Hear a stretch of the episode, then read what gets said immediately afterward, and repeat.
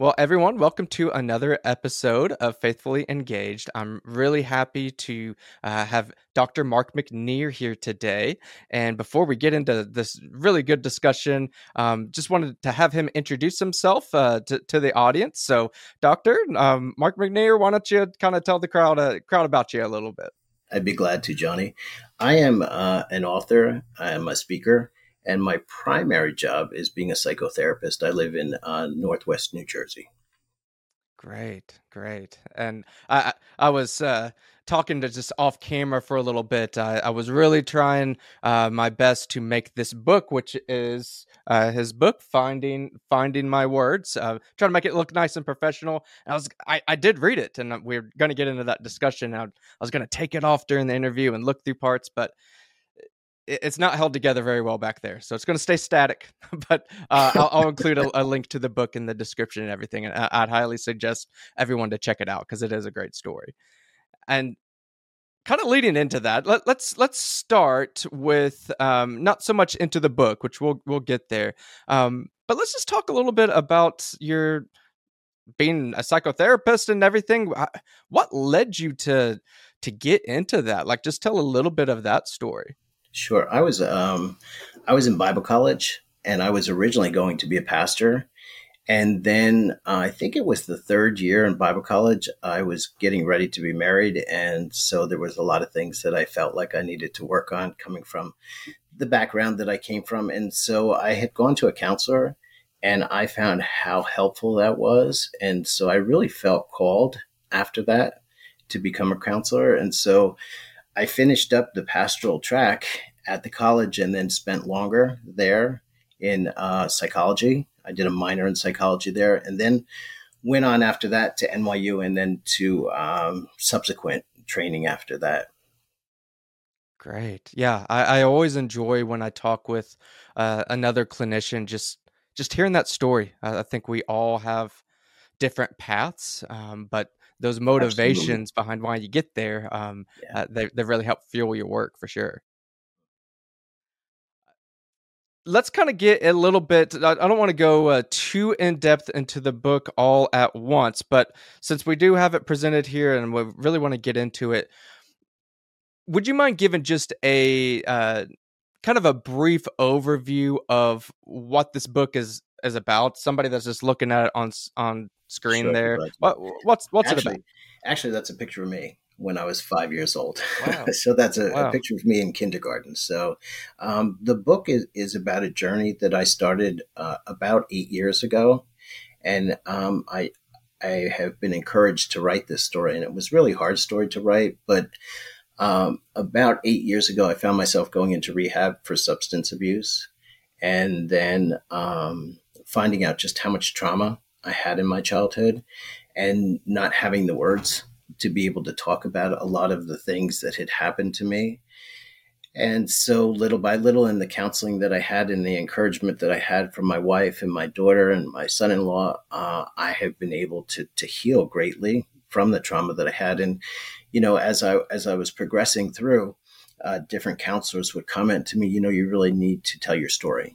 And I was like, there's no way I'm telling my story. That began, actually, Johnny, that began in rehab where, you know, therapists and other patients would say, tell, tell me your story. And, and I was like, you know, I didn't have the emotional wherewithal to be able to do it. And not only that, I didn't have the words to be able to do it. So, so the book talks about that journey. Uh, the beginning part is about being in rehab. The second part of the book is about uh, complex trauma that I experienced in childhood. And then the last part of the book is is uh, really uplifting about the hope that that I have in Jesus Christ and and just all of the things that the Lord has done in my life in the last eight years.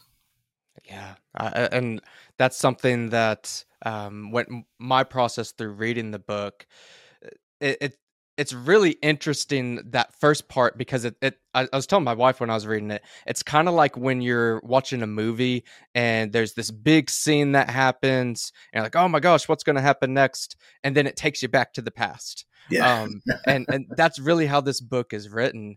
And I, uh, I, I'm, you know, I don't want to, uh, certainly you use too many words here because these are your words, but uh, definitely that second part, and you even wrote about it. It's it's intense. Uh, it's it's very intense, and that's what I was saying off camera, that so many books and, and experiences, things like that on trauma, they seem to stop there. They they just stop at the bad, mm-hmm. but this book doesn't. That there's yeah. that hope at at the end there. Um, I, you know, that I was going to ask this maybe a little bit further down, but as I was talking about that, this came to my mind. Um, where in that journey throughout this this story, um, where did your faith in Christ really? really first pop up throughout your whole life story? You know, I, I one of the things I talk about in the book is the car accident that I had. And so I was about nineteen years old. I got hit head on by a drunk driver and ended up in the hospital for a, about a month, a little bit over a month, and had a lot of injuries. And so after that, I started searching. And uh, actually, I think that the Lord started searching me out and, and, and just putting people in my pathway and putting books and things like that. And I started reading a book uh, by Norman Vincent Peale, The Power of Positive Thinking. And then, you know, from there, you know, as I read that book, you know, it talked about getting a Bible and going to church. You know, it talked about underlying underlining passages in, in Scripture. And I did that. And then I went to church, and I can remember it was a um, – Saturday night that they had a special service, and they had a guy um, come in, and he spoke about going the second mile, and he gave an invitation to Jesus Christ at the end of it. And um, I wasn't totally aware of what I was doing, but I, you know, went forward and then felt the call after that to go into Bible college shortly after that. Yeah. Uh, that, that was something that really struck me with, um, I can't remember exactly where this was even written. In fact, I think it was written in, mo- in multiple places, but that you spoke to how God was calling me. It, it wasn't, boy, I just woke up one day and I'm, I got it all figured out. It's right, I'm, I, I'm perfect. No, I he was searching you. With, on the, on the addict side of things, um, I think especially after hearing, oh, well, I found Christ. Um, well, if you found Christ, then you, we're not, we don't have any more problems anymore, right? Like, we don't deal with issues. So Clear, well, clearly, clearly not. So speak a little bit more into that, of what that path of addiction uh, looked like, and kind of what led you to, to get some help. Yeah, sure. I'd be glad to. Um, I had gone, when I was at New York University training, I had gone to a psychiatrist because I was really struggling a lot with anxiety and depression. And I was diagnosed at that time too, probably misdiagnosed with A D H D. Um, but I um, was given medication, and the medication, you know, immediately made me feel different. It made me feel calmer. It made me feel more relaxed. You know, the problem with that, that was wonderful. But the problem with that is it didn't last. And so I would need to take more to get to the point of feeling that relaxed feeling in my body. And so I was really trying to outrun the trauma that I had experienced in my childhood, the complex trauma that I had, had ex- experienced in my childhood. So um, what had happened was that through the years, I just took more and more medication to be able to cope with the trauma that I carried inside of me,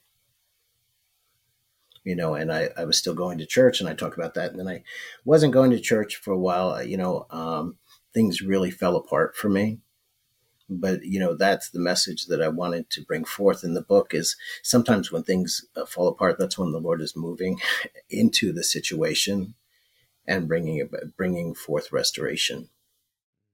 That, that's a really good point. Um, Something that we've been, th- this book we studied at, at my church recently, and something I've really have been encouraging uh, just all sorts of people in my life to to do. We were reading this book called Reading um, Reading the Bible, or hmm. sorry, Praying the Bible, and the Bible. Okay, and it it it is what it is. It, it's talking about praying through through Scripture, and specifically the Psalms, and what made me think of that when you were saying that there is the Psalms are filled with lamentations. I mean, there are, sometimes we forget about it, but th- some of these were written when the Israelites were in exile. I mean, it was, it was bad. And we often think as Christians kind of the, you know, how, how great God is and we have the salvation. And yes, we should. We we should absolutely have that joy, no doubt. But at the same time, there are some rough things that happen. Um, and when you're talking about your complex trauma, you didn't ask for any of those. You, you, they they happened, though. And I think that's something that we can do as a as Christians and also as clinicians to really point to where, okay, th- those complex traumas, those issues I've dealt with, I can't run away from them. I can acknowledge them. And as a Christian, I can acknowledge them to Christ. And that is not a sign of weakness. That's actually what, what we're called to do. Um, so since kind of going back into the, the rehab period, um, what would you say your process like that is as far as recognizing these issues and actually acknowledging them to, to Christ? How, what was that process like for you? You know, I think that, and I and I wrote some of this in the book. One of one of the stories that I that I talk about in the book is uh, when I was four years old, my dad had um, forced me to eat carrots at the dinner table. I ended up uh, vomiting, and he got very angry and picked me up and threw me in the garbage. And so, um, you know, I talk about in the book. Fast forward from four years old to late twenties, my wife and I are are. Um, at a wedding, and there's steak and there's potatoes and, and there's carrots. And, and I didn't even, Johnny, I didn't even think anything of it. And so I take my fork and I stab it into the carrot and I bring it up and mm. I take a bite and immediately I start to gag, you know? So it, so it has been um, things like that, that I've noticed triggers things from the past or not the past when they come up in the present, yeah. you know, unre- unresolved things. You know, another thing I don't talk about in the book, but I, I found this really interesting is that um, when my dad would come home, you know, I would get very anxious as, as a child, but I would know that he got home because the garage or that he was coming home because the garage door was going up. So now you fast forward to being married for, for quite a few years, and we move into our one house, and it has garage doors with electric garage doors. And so when my wife comes home from from work, from from school, uh, where she works, the garage door goes up, and my heart begins to pound, and I feel this sense of dread. You know, so I wanted to write about my process of being able to to backtrack in so many areas and pick up on triggers that I found in my body, you know, that I would feel panicked in my body and I wouldn't know why, but then as I would backtrack or, or I would have a counselor help me or just reassure me that there's something there going on. You know, I've been able to put quite a few of those together. It's so interesting. I think, in, especially in today's culture, um, where terms like trigger, trigger warning, thing, things like that. They're, they're thrown around so much in popular culture that um, I think that's one of the, the problems with that is it really loses some of its meaning mm-hmm. when it's just spread so much. But that is exactly what that is. You weren't, it, you're you're eating that dinner. You're you're not, oh man, let, let's think about childhood trauma. Like that's not, that was not at the top of your mind at all. But it's, it's immediate. It's just right there.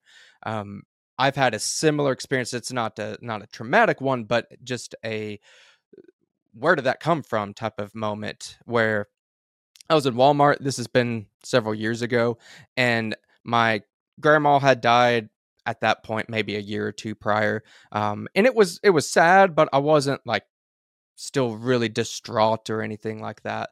So it wasn't on the top of my mind. And I'm just walking through Walmart, and this older lady walks by, and bam, she had the same perfume that my grandma had. And yeah. there we go. That now I'm thinking about grandma. There's those emotions. Absolutely. So it's just that same thing. But when it comes to trauma, it can be that much more intensive. Um, I, I did want just something that you've been talking about. Um, I realized we understand what this is, but maybe just to go a little bit more detail um, with the audience, when you say complex trauma, um, w- would you mind kind of going a little bit more in depth of, of what complex trauma means?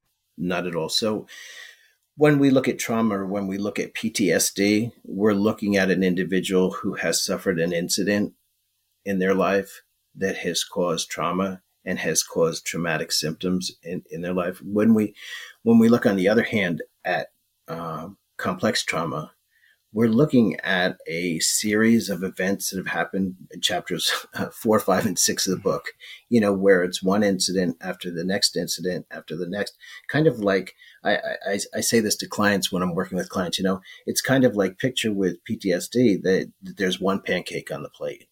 And it, it's it, it's severe. That, like, I'm not negating the effect of that, but w- with complex, it's it's multiple pancakes stacked up over a period of time. You know, so it's so it's where it's uh, one event after another after another, and you know, in my childhood, and I talk about this a little bit, I, di- I didn't really get a chance to catch my breath until I was in rehab at fifty-five years old. Yeah. Now, that, I, I really like that example um, because, yeah, you have one specific event, um, bad car wreck or uh, caught in a tornado or wh- whatever it may be. Again, issue, no doubt. Um, like you said, we don't want to negate that, but it's pretty easy to conceptualize. This is the problem. This is what I need to work through. Mm-hmm. Yeah. For you, I mean, now we're talking about carrots and stuff. Like that's, it's, you can't just sit there and have, oh, this is all I got to do and I'll get, I'll get over it. Um, and that's the kind of line of thinking that I know we, we went kind of the other way for a little bit of um, bit, just being stuck in trauma, which we don't want that either. We we want that hope on the other side, but could you speak a little bit more on the other side? And and I see this some, um, um, particularly in, in some Christian circles. Well, that was your childhood. Like, you're an adult now. Let's move on. Let's move past that. Don't don't let let the past be the past. What mm-hmm. what would you say in a situation like that? Why is that? Why is that flawed thinking to think like that? Well, I think that there's a couple of things that right away come to my mind, Johnny. One thing is that the past is never the past when it's coming up in the present. So if I'm sitting there and I'm looking at carrots and I'm getting ready to eat a carrot and I'm gagging, obviously the past is affecting it. You know, I, I think that a lot of times we don't like to deal with pain. And so we would rather, you know, give a verse or something like that and say, move along. Aren't you trusting God fully?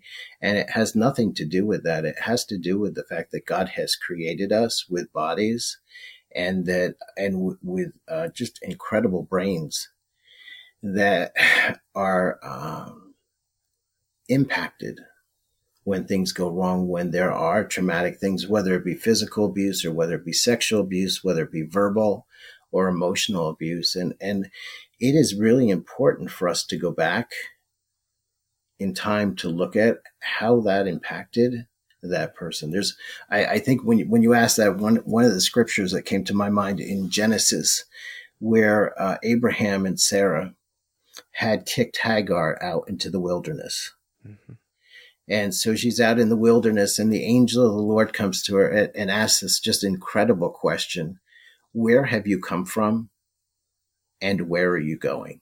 Mm-hmm. You know, and the idea is a lot of times we can't really navigate going forward unless we look at where we've come from and how that's impacted us. And I, I definitely, that was one of the reasons why I wanted to write the book, is because I fell greatly. And it was because so much because of the things that I wasn't aware of in my life that, that was impacting me. Mm. That, that, that's a, I really like the, the scripture that you used there and kind of using that as uh, some of the wisdom there that, yeah, we don't want to be stuck in the past because the past has happened, but you're right. That that's something that as Christians, we need to know that it's not just, oh, emotions are, you're, you're weak to show emotions or whatever. Like who, who created those emotions? Absolutely. Uh, created this sense that I, I, in your case, um, you definitely see some of those attachment type of issues that God made us in a way to be dependent on our parents. And I can look at my kids and I know that I make mistakes. I know that. But I also know that after I make a mistake or whatever, my kid's upset, that then they come up and hug me later because we have that attachment. Yeah. And when you're not getting that from your caregivers, that doesn't just affect you because that child um, that grows into an adult is weak. It's because sin was involved, some maybe from the individual, but more so just in that environment. We we live in a sinful world. So to just expect to get over it, uh, that that's not the way that God made us in that way. So, so with that, um, somebody that um, is either maybe not necessarily has complex trauma, but is just dealing with hardship in their life, they're a Christian, they believe in, in Christ.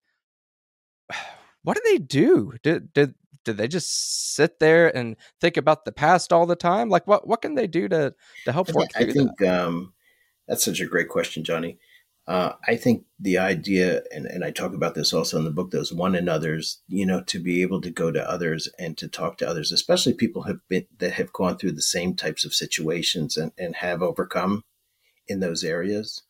Also, you and I would, you know, advocate for our profession, you know, to go seek counseling or go, go into some therapy, you know, get some help. There's, there's nothing wrong with, you know, leaning on others to get help and to get wisdom and to get insight. I think that's another key point too, that um, uh, especially as Christians, we need to recognize that we're we're not this lone island, and Absolutely. that that is not just a, um, a a cultural thing or whatever, but it's it's the way that we're made. And and if you think about the church, if it was truly just me and God, um, I know some, some people have kind of used that terminology. I, I don't need church. I just got my own religion. Basically, it's just me, me and God. Uh, there's pretty clear mandates that we're supposed to to be around other believers, to have that community. And if you think of Jesus himself, you think he you think he really needed those disciples? No, no, he, he didn't need them, but he had them anyways. So it is kind of arrogant of us if we look at it, that if I need help and like, no, no, no, no, let, I'm just, I don't need any help. I'm I'm good. Um, that's not the way we were created. And yeah, I, I think of the verse, bear one another's burdens and fulfill mm-hmm. the law of Christ. Or, you know, another one just came to my mind is confess your sins to one another that you may be healed. Yes. Yes. So important. I, I wrote a, a recent blog article talking about um, just kind of generic depression and, and Christianity. And I know that oftentimes we get stuck on just talking about confessing sins. Okay, what did I do wrong here? And now, granted, in that post, I mentioned if you have legitimate sin that you have not confessed, then we need to do that. Confess mm-hmm. it to Christ, confess yeah. it to to your wife, to your peers, whatever. Um, but if it's not a individual sin component, I am not following something that I, that I should be. Sin is still impacting what's going on. It just may not necessarily be your individual sin. It's just, again, we live in a sinful world. Your yeah. childhood yeah. was the product, was the fruit of sin, mm-hmm. not Not just you. Um, in right. fact, most of this was not you, but sin is definitely there. So I guess with, with us, um, that just kind of thought of this too. We can really communicate this in a, um, in a biblical language, um, because I, I think it just really fits so nicely. What about people that don't have faith? Um, I, I think we would both agree that ultimately that full hope is, Um, can't really be there um, with without Christ. But how could how could you communicate this type of growth uh, from complex trauma to somebody that doesn't share our faith?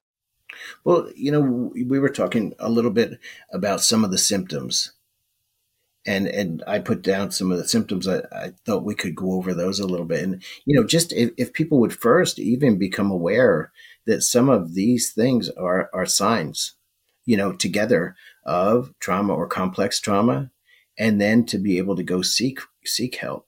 You know, things like mood dysregulation, issues with depression, sadness, uh, anxiety or anger, where they just have a hard time regulating their mood throughout the day. Uh, nightmares or sleep interruption is very common with trauma, people who've been traumatized. As a result of that, fatigue and tiredness. You know, a big one, Johnny, as you know, is feelings of shame or guilt, worthlessness, just not being worth or, or good enough. Hmm. Uh, relationship issues, codependency, a sense of emptiness or, or loneliness, just like a chronic feeling of loneliness. Um, physical symptoms like chronic pain, headaches is a big one for people who've been traumatized.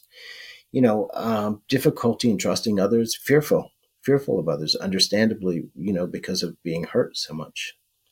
Uh, hypervigilance, always being on the outlook or lookout for danger. Um, unwanted behaviors, things that you can't understand, things that you do that you just don't understand, you don't want to be doing, but you're still doing them. Um, Lack of memories of the past is a big one. Holes in your memory. And I, I, I have had a lot of those, and I still have those, but not as many after going through this process. And addiction's a big one. Big, big, big one is addictions. You know, whether we're talking about process addictions, like things like uh, gambling or shopping, um, pornography or masturbation, things like that, or whether you're talking about substance addictions where it's either uh, with me, prescription medications and sometimes alcohol. You know, sometimes food can be an addiction for people.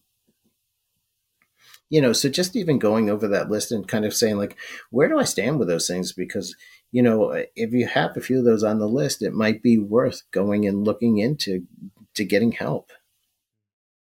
Yeah. No, I, I think that's a that's a great place to start.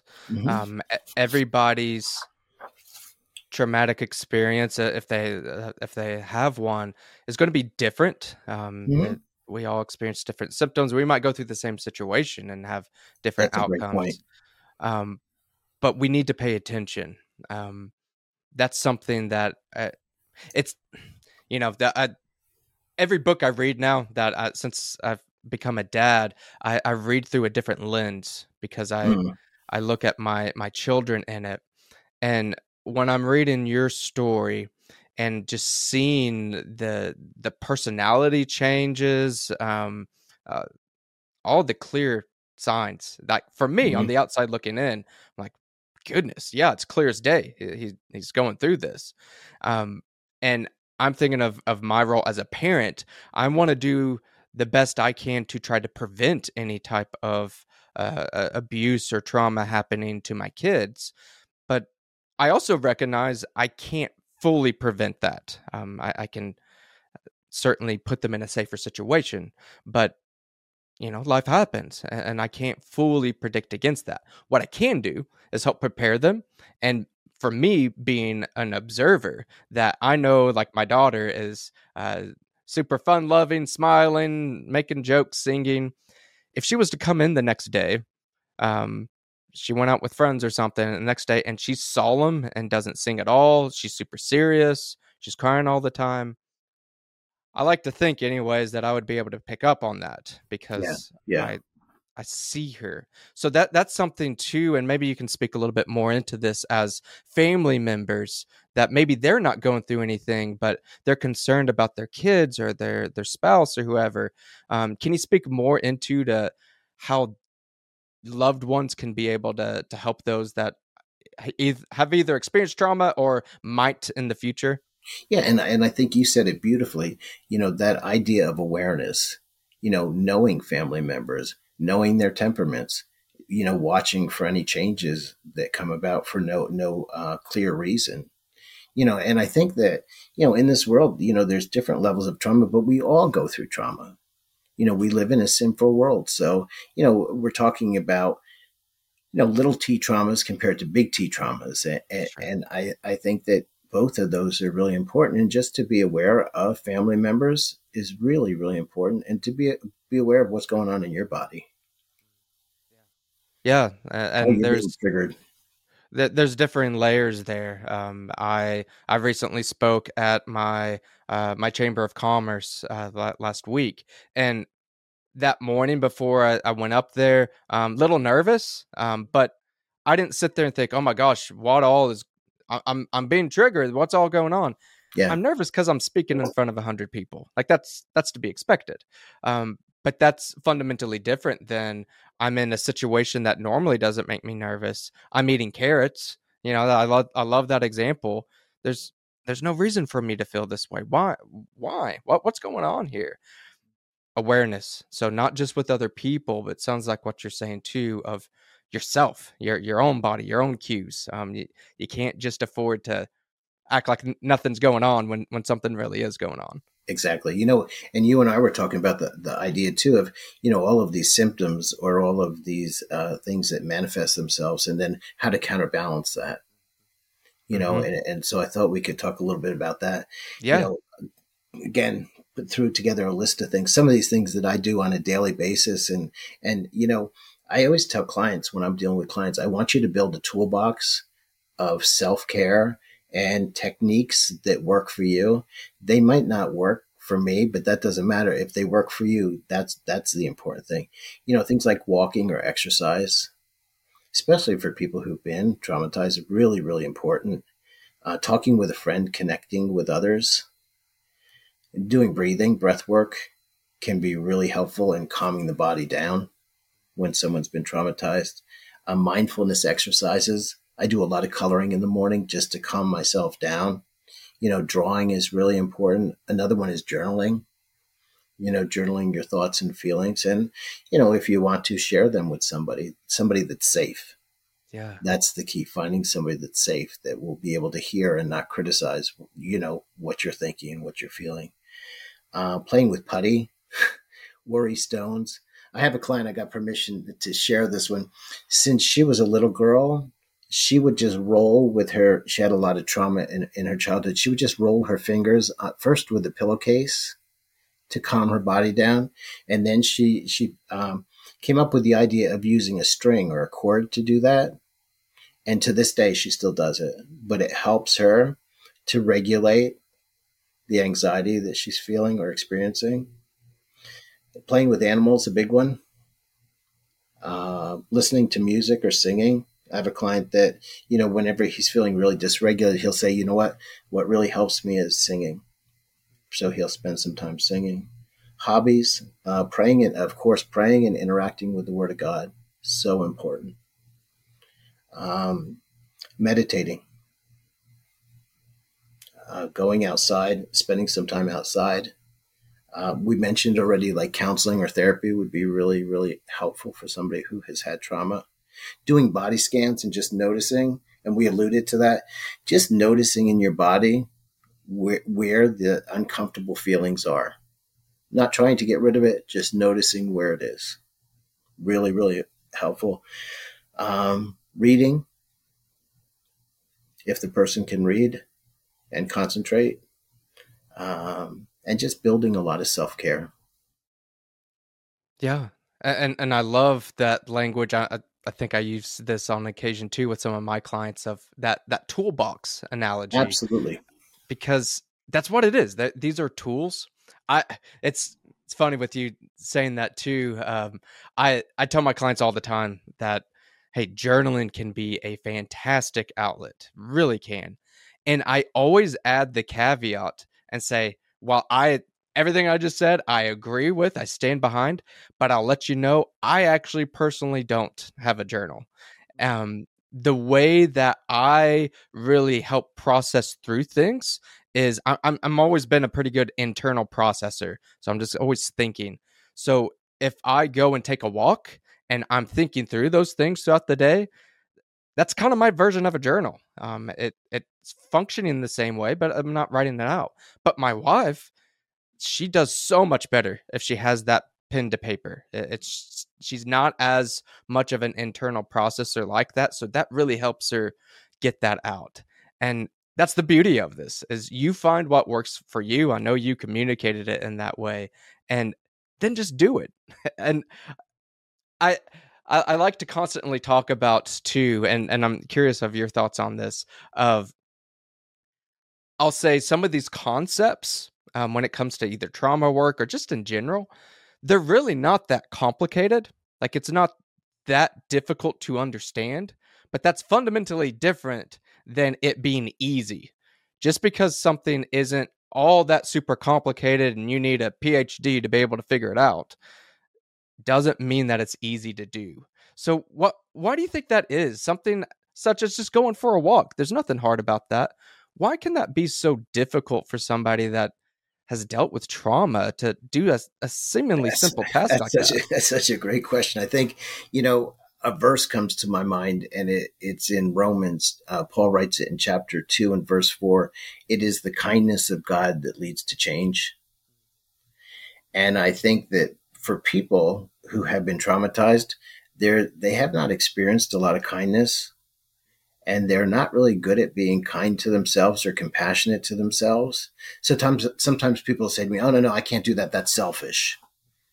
You know, or, you know, I, I need to put other people before myself. But you know what? Sometimes you need to put yourself, you know, with self-care, you need to put yourself first so that you can take care of others and do a really good job with that.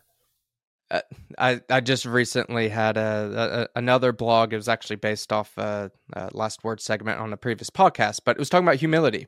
And it was really taking the same type of concept.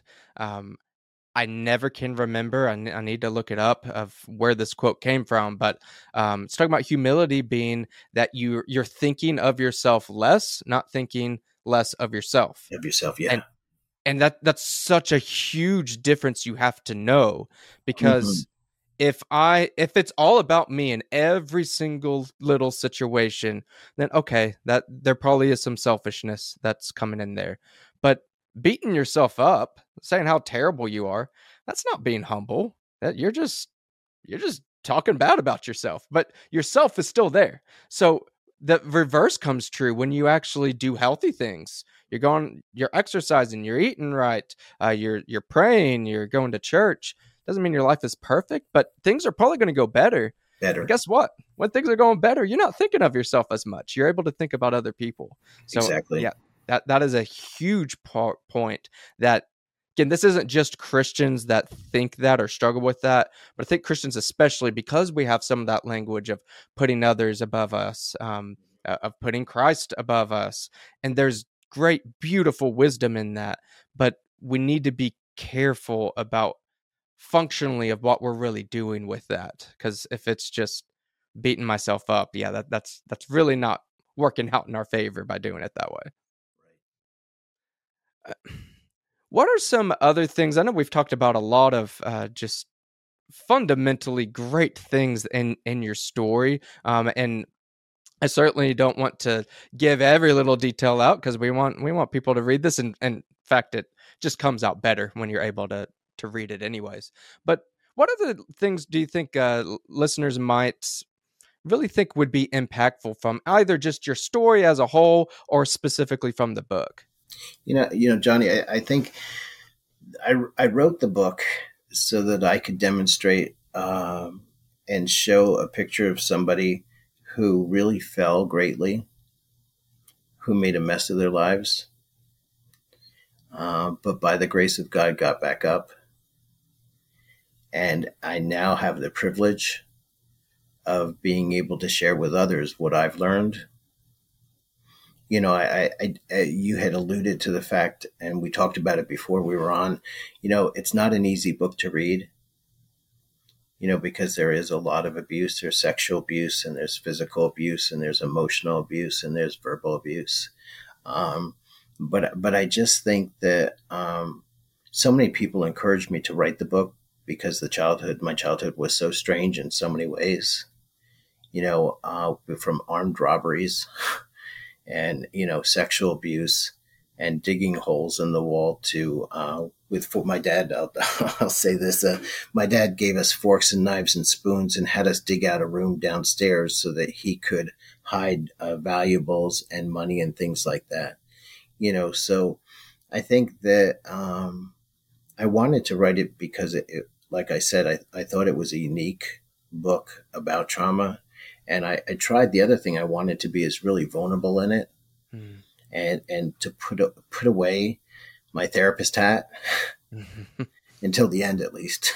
Yeah. And and and really just talk about this guy that really got beat up in a lot of ways, and was having panic attacks and in rehab, and and felt like crawling out of his skin, and you know um, had some really neat people come alongside me and really helped me to learn my story and helped me to be able to tolerate that story in my body. You know, I can remember getting out of rehab and, and some days just being like, really like shaking. My body would shake as I would think about the things that happened, you know, and now I can talk about them with relative ease, you know, so, um, you know, that's the story. I think somebody who is really fortunate to have really uh, had a God walk with him through, you know, the valley, and, and, and to come out the other side. And, I, you know, and I also, as, as I progressed in the book, I, I didn't want to be like, okay, I went through rehab, I processed this trauma and everything's good now. Mm-hmm. You know, I have days filled with depression. I have days filled with anxiety. I have flashbacks. They've, they've lessened, but, but I have flashbacks. So I just wanted to make it something that was like this guy's journey. And it's been a really good journey. I have a great marriage. My my wife, Debbie, is just phenomenal. I have um, my daughter, Emily, and, and her uh, husband, um, Brandon, Emily and Brandon. They, I just can't tell you how supportive they've been in my journey. And so that has been, and also so many good friends that I've had that have been key in helping me. So it really takes a lot of people to, you know, to to, yeah. to have safe people, though, people that can hear how much you're struggling, struggling and sit with you. I, I'll tell you, as you're you're kind of going through just the the people that are obviously so important to you.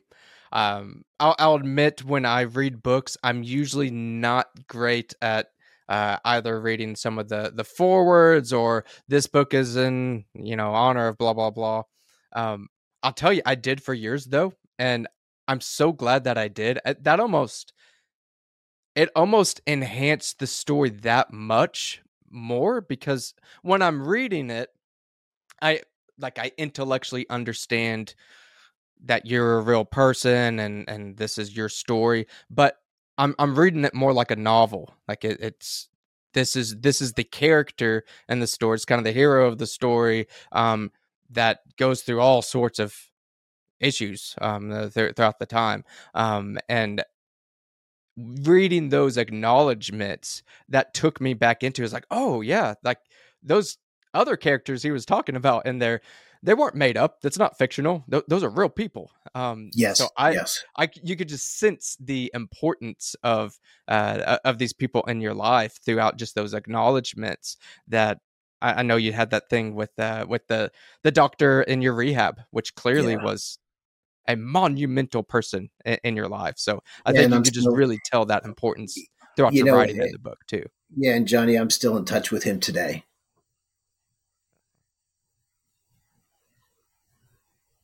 Can you, are we, can you hear me? I can hear you. Can you hear me? Yeah. Sorry. It was something weird happened there. Okay. Okay. I th- I think we're good though. Okay. But what I was saying is I'm still in touch with that doctor today. Okay. Great. Yeah. Great. Um, yeah, I think you just kind of cut out there for a little bit cause I didn't hear that part. Um, but yeah, that, I, I, I think that, um, that was very well clearly communicated in, in the book, which I just think is so neat um, to see that that passion uh, of how important these people are. And and that's what I wanted to communicate too, as as we discussed here and everything that um, I mentioned that, you know, fictional type of uh, book in my mind when I'm reading it and uh, talked about you being the hero. Um, Certainly don't want to communicate that uh, that you're like, oh, you know, I'm I'm perfect. I, I made it to the other side. No, no arrows. Uh, I, I I limp daily. And I, I do think you did a, a good job of actually saying who the hero was. So that, that yeah. hey, I I wouldn't be able to make this without without my faith in Christ. Uh, I, I think you did a really good job of of communicating that. Thank you. I, I hope so, because that's the message. Yes. Okay. Um, uh, one other quick thing, and this is really more so for, for my benefit. I didn't have this planned. Um, I was just curious as a clinician. Um, I, I know when I was trained that it was kind of one of those, like, nobody told me I absolutely couldn't ever do any self-disclosure, but it was like, hey, be careful. We we don't want to make the session about you. Have you found yourself being able to self-disclose some of this story with some of your clients, or do you feel like you really need to separate those two things? No, I, I think that the majority of my clients have read the book. So it's not like we spend the sessions talking about it, you know, um, but they will comment about certain things. And certainly I will try to apply that to their life, you know, or I can say to them, you know what, something that I found really helpful in learning my story is, you know, to write down every trauma, like I talk about in the book, having to uh, write down every trauma and then go over it with, in, in that case, Harry Flanagan from Pure Desire, you know, but, you know, I think that, um, the days of not disclosing anything are, are, are kind of fading. You know, I think people want real people that they, that they know have worked through things. And so one of the concerns that I had, and it is a great question, John, is, you know, uh, once I put this book out, what am I going to do? Because people are going to run, and and I won't have anybody to see. You know, my my my business has has really grown tremendously as a result of being more transparent, being more vulnerable, and, yeah. and being more real, like, yep, this is what I struggle with. I, I, I'm I'm so glad we got, got into this. Really didn't have this planned, but mm-hmm. that I I think you're right as far as that self-disclosure. And and for people that maybe don't have an idea of what we're talking about in, in the counseling relationship, there is a degree. I don't think that those warnings came from absolutely nowhere, mm-hmm. that somebody comes in and they say, well, my dog died. Oh my gosh, my dog died last year. And I can't mm-hmm. believe how hard that was. And I just go on and on and on about myself. And right. the client's like, but, but my dog just died. I want to talk about me. Exactly. Um, yeah. So, so that's where that's coming from. But to your point, um, people want to know that you're, you're a person. You're not, I was really trained too on you're this blank canvas. Essentially, you're I just, was too. Yeah, I you're was just there. Yeah. And I don't think that that is, not going to say that it doesn't work at all, but you don't get the same impact um, as when you show a little bit of vulnerability. And and it's, you have to have a skill with it. You have to know what benefit is this going to bring my client. Exactly. I use my kids all the time in in session. And I do it. It's actually a really fun way because I will be able to disarm them. Like they might say, um, I don't know that uh, this person's not doing anything for me in my life. Mm-hmm. So uh, mm-hmm. should I just completely get them out of my life? And yeah. I might use, and to kind of diffuse the situation. Well, my son doesn't do that much for me. Should I just get rid of him? and uh, just to use that, and we'll use my son as just, that's our logic battleground there. Let, let's, that's obviously an extreme example and they would understand that, but then we can take it back into them. But they see a human side to me. Um, yeah. It obviously I care about my son. Um, and then we can take it back to, to their issue. Damn. So I love that. I love that you're able to use your story and show that we're we're not blank slates. We're not robots, um, especially with the rise of kind of A I stuff, Chat G P T. Yes. Um, yeah. You know, you can get that if that's what you really want, but I don't think that's what we're necessarily called to do. We're we're, we're humans, yeah. mm-hmm. and that's something too in my own practice um, that. I've actually seen with some pretty good, um, good feedback from people that like, wow, like you, you're open about, about your beliefs. I have my statement of faith that is on mm-hmm. my website and mm-hmm. I make sure, um, put it in bold there. You do not have to agree with the statement of faith. Exactly. Yeah. This is here. This is where mm-hmm. I'm coming from. Even on my informed uh, consent, I have that same statement of faith and mm-hmm. have, do you agree with this? If not, what do you disagree with? And mm-hmm. if you do disagree with it, are you okay being with me? Because yeah. if you are, great. Let's keep going. But if not, okay, let, let, we can find you someone else. And that level of vulnerability, um, again, it's it's not just about me and my beliefs, but somebody that's looking for more of a Christian type of um, therapist, that helps them feel more comfortable in that situation. So I love the fact that you're doing that um, in a, you have years of experience of how to do it appropriately. I think your clients probably benefit from from that vulnerability quite a bit. Yeah, th- I think people are, are willing. What I've seen is people are willing to talk a lot more, even about their addictive behaviors or addictions, because they don't feel the shame. Yeah. Yeah. Uh, and yeah, what, if I feel like it's just this person that's giving me all these red marks, oh, you did this wrong, this wrong, this wrong. Um, I've got it all figured out. that, yeah, that doesn't come across very well. Um, I, kind of on this shame, um, shame topic, there is a, there's a difference between, um, we talked about sin of, I did something wrong, I need to apologize. Mm-hmm. In that case, that guilt in that situation is actually is actually a good thing, that it points me that, hey, I was wrong. I, I need to right this wrong, or I need to apologize. Mm-hmm. So we don't want to demonize any and all kind of those negative emotions, whatever we want to call it. But what is the danger of shame in particular if it just goes unchecked in somebody? Well, yeah, and, and let me just back up for a minute. Um, you know, I think guilt, you know, is much different than shame.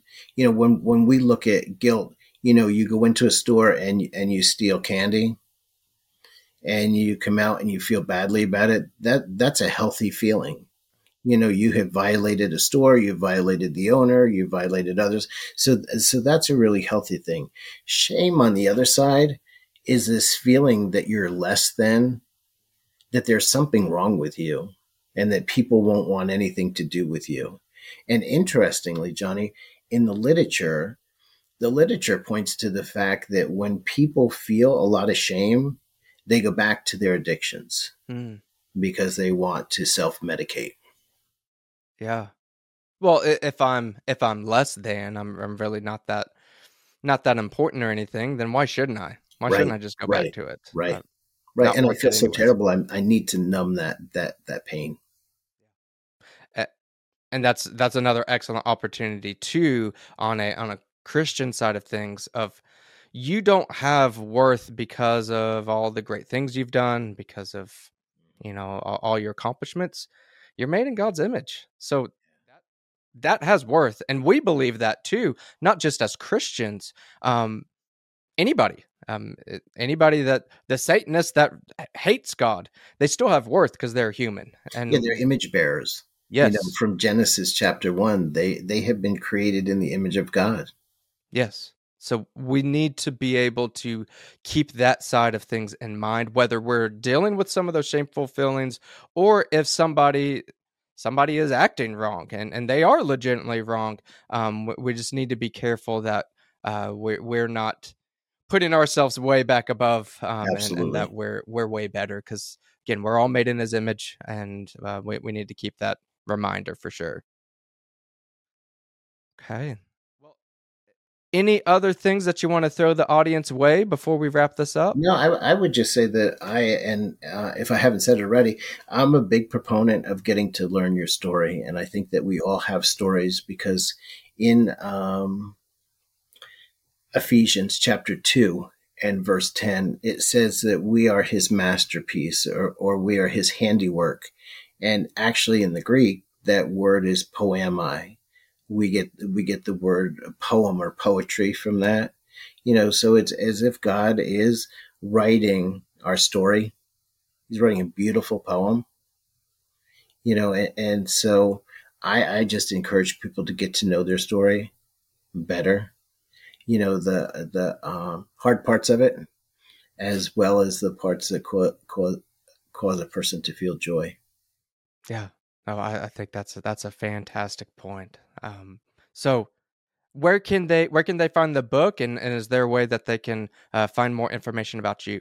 Yeah, so so they can uh, log on to Amazon and just look up uh, Doctor Mark McNear, Finding My Words: A Ruthless Commitment to Healing Gently After Trauma. And they can just go to Google and, and type in uh, w w w dot mark mcnear dot com, and there will be my website, and they can get in touch with me and email me from there.